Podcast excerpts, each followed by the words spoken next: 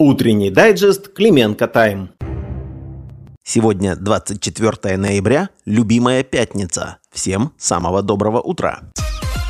Почти три четверти американцев хотят прекращения боевых действий в Украине. Об этом свидетельствуют данные опроса Economist YouGov, проведенного 18-20 ноября. Согласно полученным ими данным, лишь 25% граждан США хотят для Украины увеличения военной помощи, а действия Байдена на украинском направлении раскололи американцев практически пополам. 41% удовлетворены ими, 41% недовольны. 37% американцев считают, что в этой войне никто не побеждает. 20% что выигрывает Украина, 17% что Россия а 16% американцев, если верить опросу Economist YouGov, и вовсе считают Украину вражеской или недружественной страной. Запад может заставить Украину закончить войну с Россией переговорами, считает министр иностранных дел Литвы Габриэлюс Лансбергис. По его мнению, нехватка ракетных систем и боеприпасов, а также многомесячный процесс принятия решений в Евросоюзе рискуют поставить Украину в положение, в котором она не будет иметь другого выбора, кроме как просить мира у России. Ландсбергис выразил разочарование тем, что помощь США блокируется республиканцами, а Евросоюз не в состоянии предоставить Киеву достаточно снарядов. Цитата. «Выглядит комично, когда Северная Корея помогает России больше, чем Евросоюз Украине». А президент Литвы успокаивает своего министра.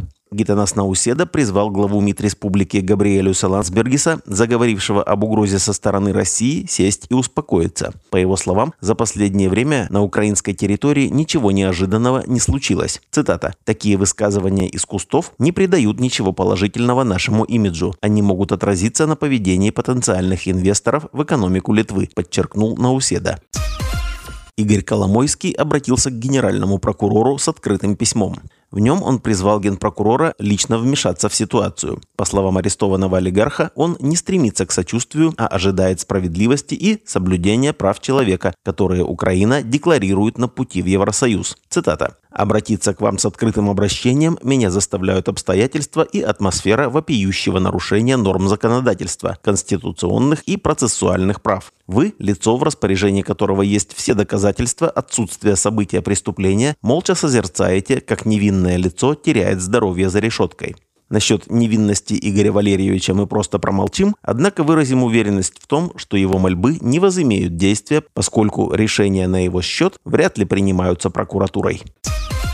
Временное перемирие между Израилем и Хамасом должно начаться сегодня в 7 утра, а первая группа из 13 израильских заложников будет освобождена в 16.00. Об этом сообщают израильские СМИ. При этом министр обороны Израиля уже заявил, что прекращение огня в секторе Газа будет коротким, а после него интенсивные бои продолжатся еще минимум два месяца.